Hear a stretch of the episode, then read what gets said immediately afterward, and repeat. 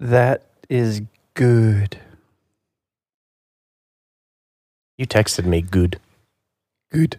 Yeah, with a U with a umlaut. That's what it's called. Yeah, I wasn't going to try to pronounce punctuation for German and other languages of that region. Sprechen Sie Deutsche? No. Bitte. No. no, nein, nay, nay. Watch me whip. Hey, I want to um, say uh, welcome to this episode number 60. Happy 60th birthday. Happy 60th episode. Yeah, why do I love the the uh, the end caps? you do. You like the hitting the decades. I do. It's pretty great. You know, we are a part of a, a podcast uh, group on Facebook that we kind of watch, and we don't really contribute. We just skim Read. through it. Yeah, if if. But there are a lot of people on there who are talking about how, you know, they're celebrating a milestone. Maybe they've had their released their seventh episode in a year or something like that, and you know they're all celebrating, and that's great. And I'm like, man, that's good for them. But I really like our markers. Like I like that we're consistently out there with uh, our friends, our listeners, twice a week. Um, sometimes offering quality stuff. Sometimes. And other times we're just drinking coffee. Yeah. I have a, a story that I want to tell you, but first of all, I want to tell you my name. My name's Jonathan. I'm Nathan. And you are you. And we are grateful that you are here on this 60th episode, this mile marker 60 of You'll Die Trying.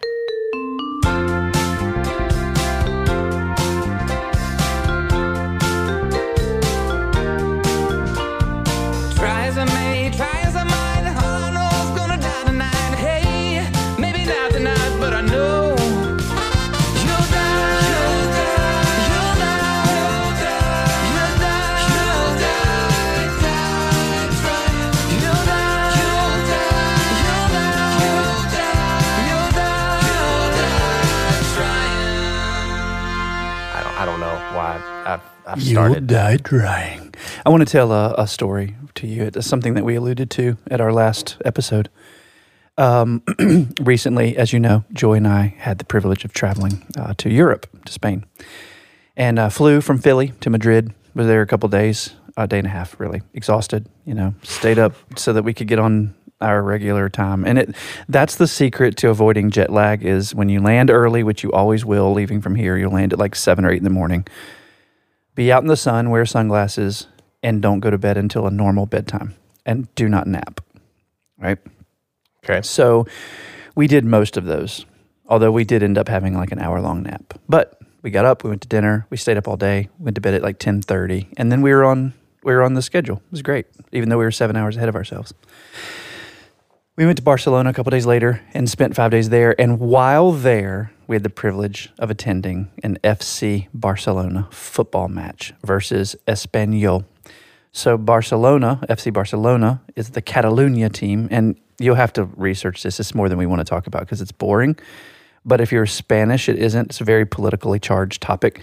That there are these regions or provinces within Spain, and Catalunya is one of them that uh, has tried to get its independence from Spain. And so, if you don't see a Spanish flag, you'll see a Catalan flag. They speak Catalan language in addition to Spanish. FC Barcelona is the Catalonian team. Espanyol, also located in Barcelona, is the Barcelonian team. See? Oh. So, there's some political realities there. were there fights? No, this is part of what I want to talk Okay. about. So, FC Barcelona uh, has the third largest football stadium in Europe, and it's the seventh largest stadium in the world, seating 99,300 people. And at its most, it had 120,000 people in there. So, there were 100,000 people there that day that we went. Not a, it seemed not a seat was empty. We got i think the last two seats in the room because we kept going online and it kept saying we don't have any seats. And then i got an email saying hey some seats have opened up. We couldn't sit together. We bought these two seats. No idea where they were. Turns out the person sitting next to us never showed up so we got to sit together for the entire match we uh, rode the train got up there there are several entrances can you imagine getting 100000 people into a stadium complex you know That'd be wild. it's crazy but you you're Single file. your ticket says, you know, gate 18, gate 17, and you have to walk all the way around the this huge facility to find your gate.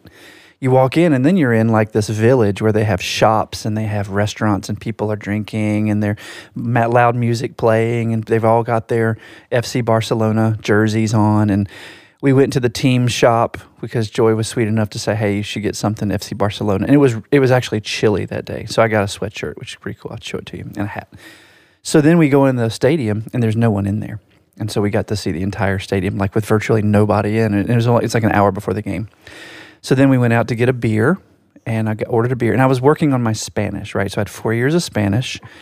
So, um, you know, puedo pedir una cerveza. I was asking if I could have a beer, and the guy gave me a beer. And I said, and do you have, you know, a vino tinto, a red wine for Joy, because she only drinks red wine. And he laughed and said, no, there's no alcohol here. And I was like, oh, that's funny. They don't consider beer alcohol. Isn't that sweet? Like beer is just a regular drink for Europeans, but wine, oh, it can't do that. No, turns out the beer was non alcoholic. They don't serve any alcohol in this place. And I was like, that's really interesting. So we go in there, the room gets packed. They do all the opening festivities. The game is going. It is fantastic. It's one of the best experiences we've ever had. 100,000 people. Not a drop of alcohol. Of course, you could drink outside and then you could finish and come in. But anyway, it was the most respectful sporting event I've ever been to. Everybody in that room had their eye on whatever foot was touching the ball at any given moment. And it was like they were studying it with the diligence and integrity of a surgeon.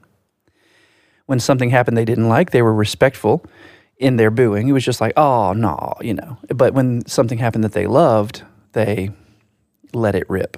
And I have on video um, one of the times when Barcelona scored in the ultimately 2 0 win that they came away with.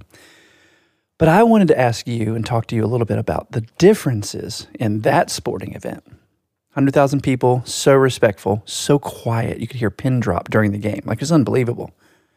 Wow. Versus uh, basketball, football, soccer, hockey uh, game, baseball game that we might experience in this country, where their alcohol sales are like prominent.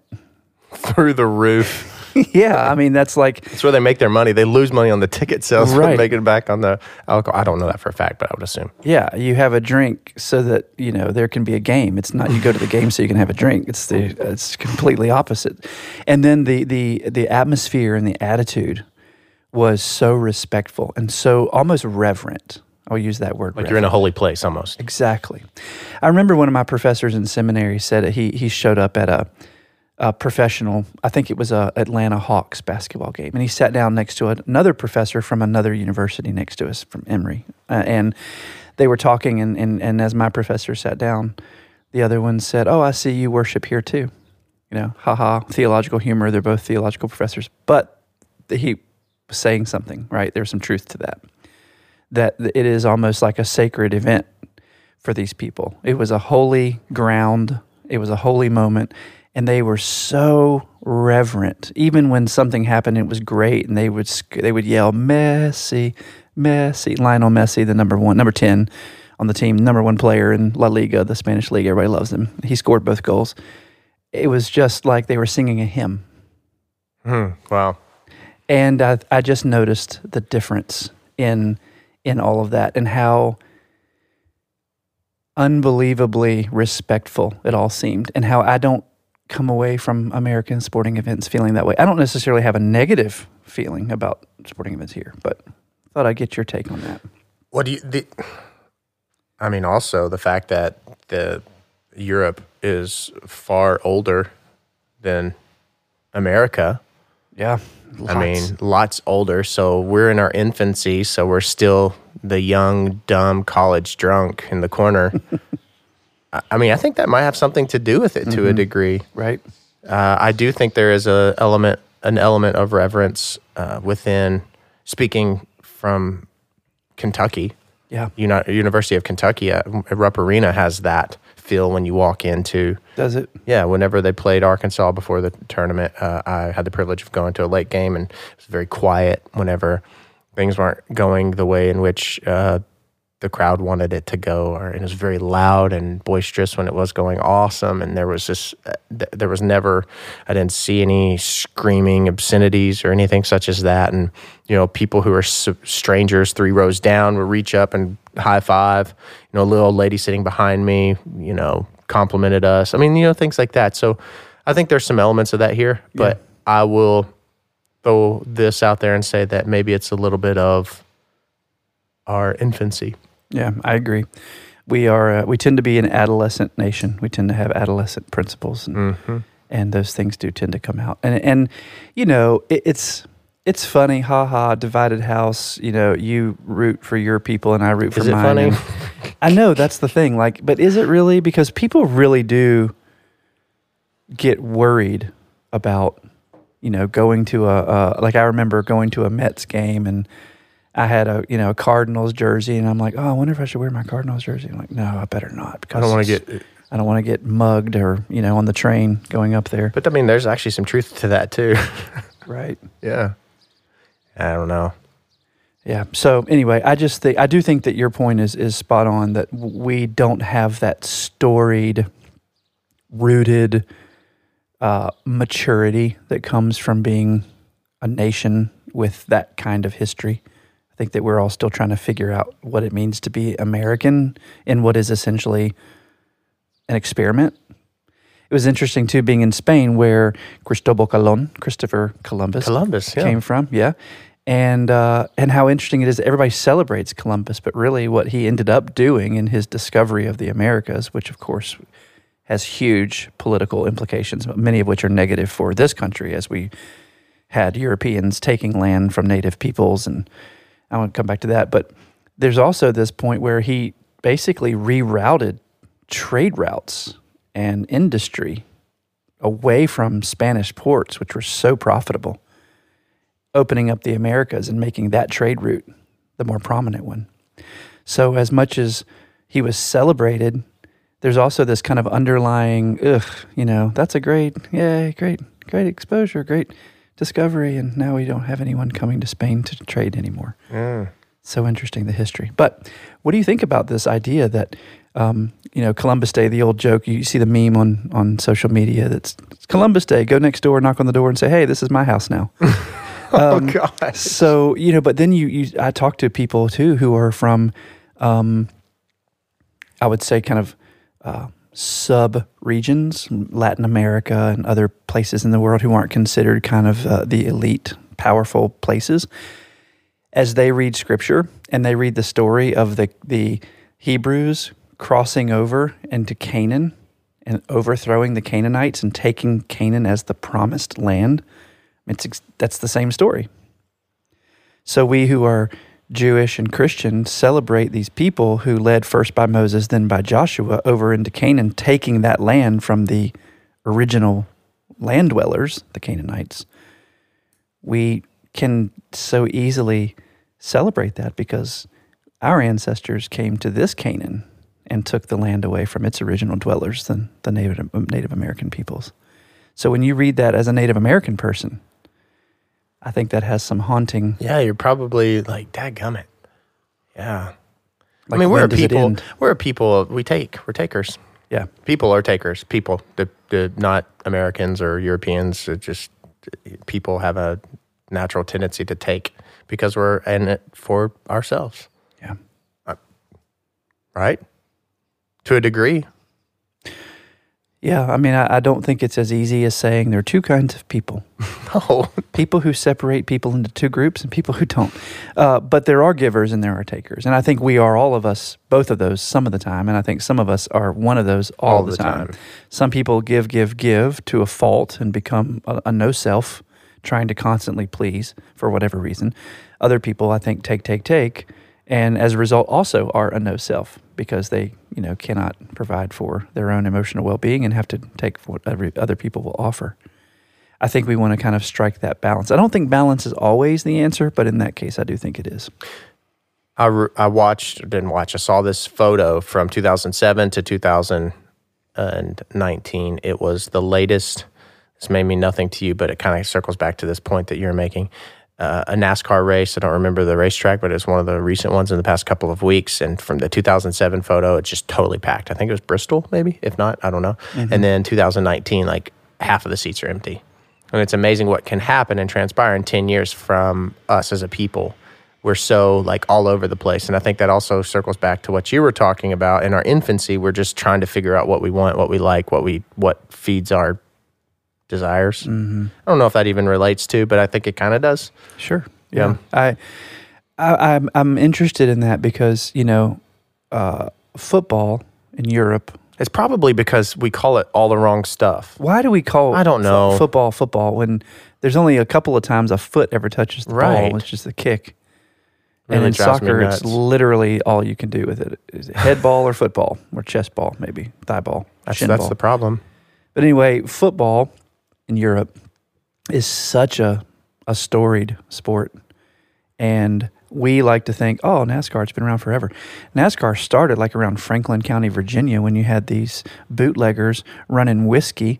Um, you know, secretly at night from one village or town to the next. And I used to live in that area, Franklin County, Henry County, Virginia.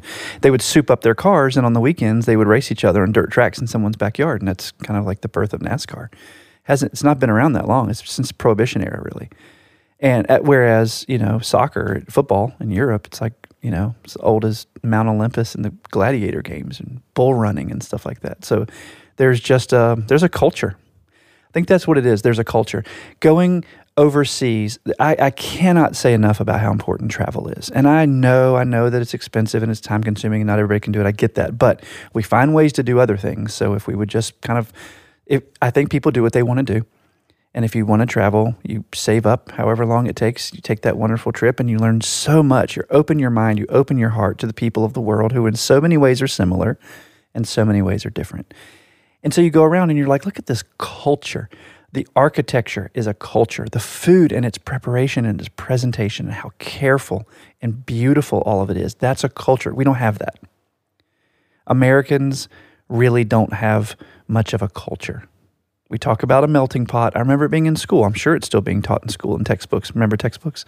I'm sure that there's still this language of melting pot. All these people coming around making this one, e pluribus unum. But what have what has been sacrificed for that? Yeah, I don't think that we have much of a culture, and as a result, I think we're in, always in a state of identity crisis. That is a very good explanation. We are always in a state of an identity crisis. I think so. Just pictured us at a recent uh, uh, event. We went to a restaurant, and it's just like everyone that worked there was so entitled. Oh, really? yes. It was like the food ended up being, you know, very good. So I can't fault the food. But uh, you you talked on your travels of how everyone was like almost this prayerful presentation and preparation to get that food to you and joy so that you all could have your experience. You know, there was so much pride in that. There's no, there was no pride in this experience that we had. See, we were so put we were putting them off nonstop, and it's just a bunch of toddlers trying to play with the the, the toy. I agree. And the toy happens to be the American people. Yes, It's amazing to see the difference. You know, I mean, to walk into a uh, what I would call a big blocks, big box international conglomerate coffee store here, and to have somebody mess up an order and, and blame it on me, even though on the sticker it says, but but actually no, my wife ordered this on the mobile. I'm just getting mad, throwing it. It's flying everywhere, and it's like if I owned that place, that person would be gone. I mean, because I think customers have to be treated to some extent like God should be treated. royalty. There's an old saying from Benedict, not Benedict, the most recent pope, but Benedict, as in Benedict of Nursia, who is the founder of the Benedictine tradition. And he says, All who enter should be welcomed as Christ. And I think, you know, for people who are Christian, what a wonderful That's beautiful. attitude. I used to have that um, uh, that saying hung up um, in a prominent place in my, my living area once. All, Let all who welcome be welcomed as Christ. We don't get we don't get that. Yeah, I felt we felt that in Spain. that's awesome. I I think that's your neck. We can gift that to one another. I want that. Yeah, It's beautiful. yeah. I think I think that's a good idea. I think we should be more intentional, more conscious, and conscientious of trying to welcome each other and others, and even treating this process as Christ and as worship itself. The Benedictine tradition is ora et labora, prayer and worship. And there's, I mean, prayer and work. And there's no difference. Prayer and work, they're the same. Serving people in a funeral home, serving clients in therapy, producing a podcast, being with our families, it's prayer, it's work, it's life, it's worship. There's no real difference.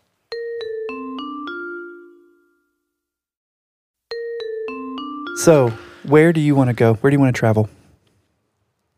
I want to go to Barcelona for sure. Do you really? Yes, we. I think. excuse me. A previous podcast, you asked me, Yeah, and I I, said that. Barcelona, I and then you're like, "We're going to Barcelona."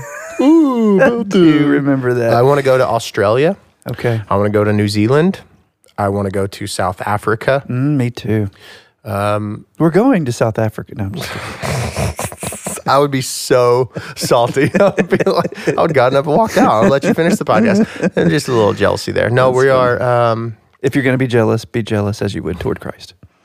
okay, good. Yes, we we love Denver, Colorado. yeah. Uh, in the states, it's a beautiful state. It has hiking, it has horseback riding, it has skiing, and then it has you know running trails and walking trails and city life and you know nightlife and good eats. Good eats. That sounds so stupid. So those are. We're actually going to Denver. Awesome.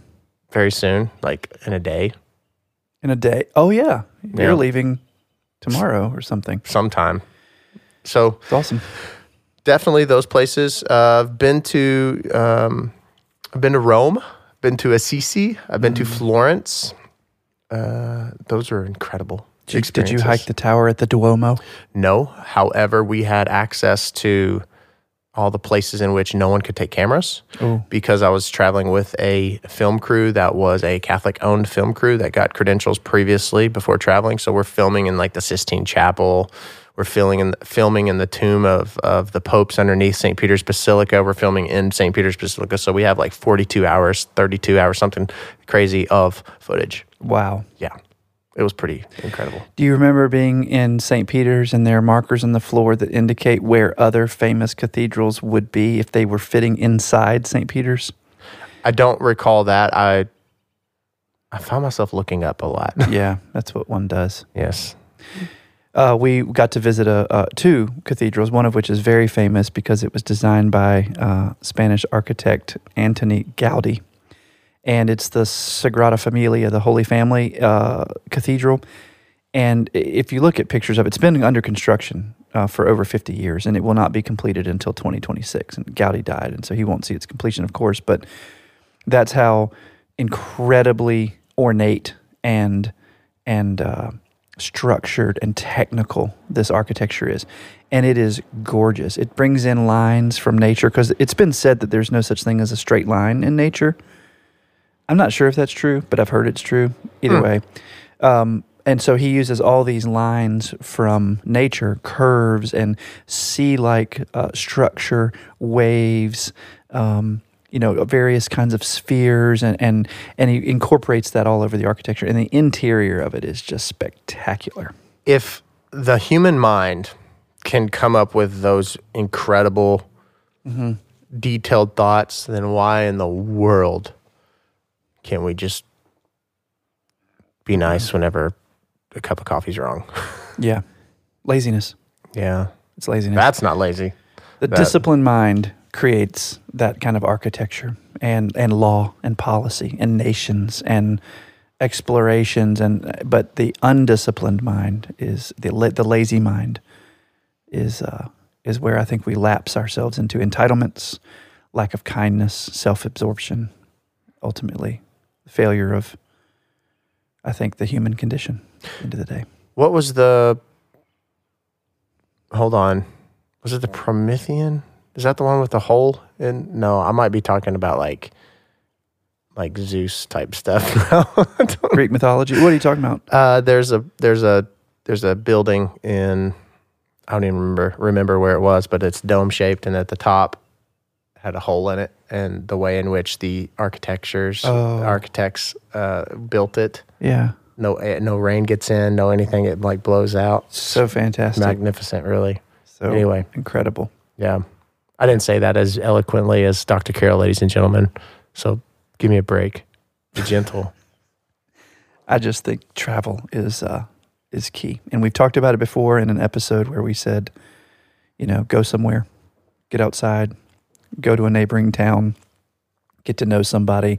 There's a great book by Rick Steves, who is a very popular travel author. He's written books about um, Europe. Rick Steves, uh, Rome. Rick Steves, Spain. Rick Steves, whatever. He's just incredible. He's got YouTube videos. He's a blog, but he's got a book called Travel as a Political Act. He's a Lutheran.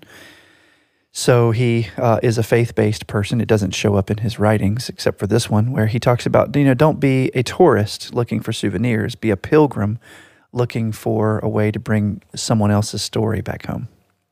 Leave something of yourself and bring someone else's story, culture, idea, personality, anthropology. Bring that back home. I like that. Yeah, it's gorgeous. So you know, we I think we should encounter every other human being as if that person is from another country, with another culture, with another language, with another set of ideas, a different kind of personality, and come into that with the kind of openness and hope and desire for connection that you do when you're in another country where you don't speak the language. I mean, it is amazing how helpful people were. I mean, I was trying to speak Spanish, and I think they were so nice because they were like, well, you're at least trying to respect the fact that we don't all speak English. And some of them didn't speak any English, but somehow we were able to connect. They knew just enough, or I knew just enough, and it was just fantastic. Just, gosh, And you can still picture them, I bet, can't you? life changing. I, I remember every single person I got to talk to. That's really cool. Yeah. Well, I think we should invest in a um, a microphone, begin traveling, Yeah, do on location podcasting. on location podcasting. Ladies and gentlemen, if you want us to come to where you are, you know, just Send us a note. send us a note. Yep. That's awesome. This was a great. This was a great uh, podcast. This was a great episode to hear of your travels and to hear of that game. Oh, yeah. Thanks for listening. It was just such a, it was such a phenomenal experience for both of us, and we can't stop talking about it. So, I'll uh, try to post a picture and let everybody see a little bit of what we were talking about as we, um, as we advertise for this episode. Well, ladies and gentlemen, thank you so much for coming time and time again. Be sure to visit you'lldietrying.com Send us an email at you'll die trying podcast at gmail.com. or visit facebook.com forward slash you'll die trying. Be sure to leave that five star review and tell a friend or foe about this podcast. I wouldn't even wish them on my worst enemy. I'm Jonathan. I'm Nathan. This is You'll Die Trying.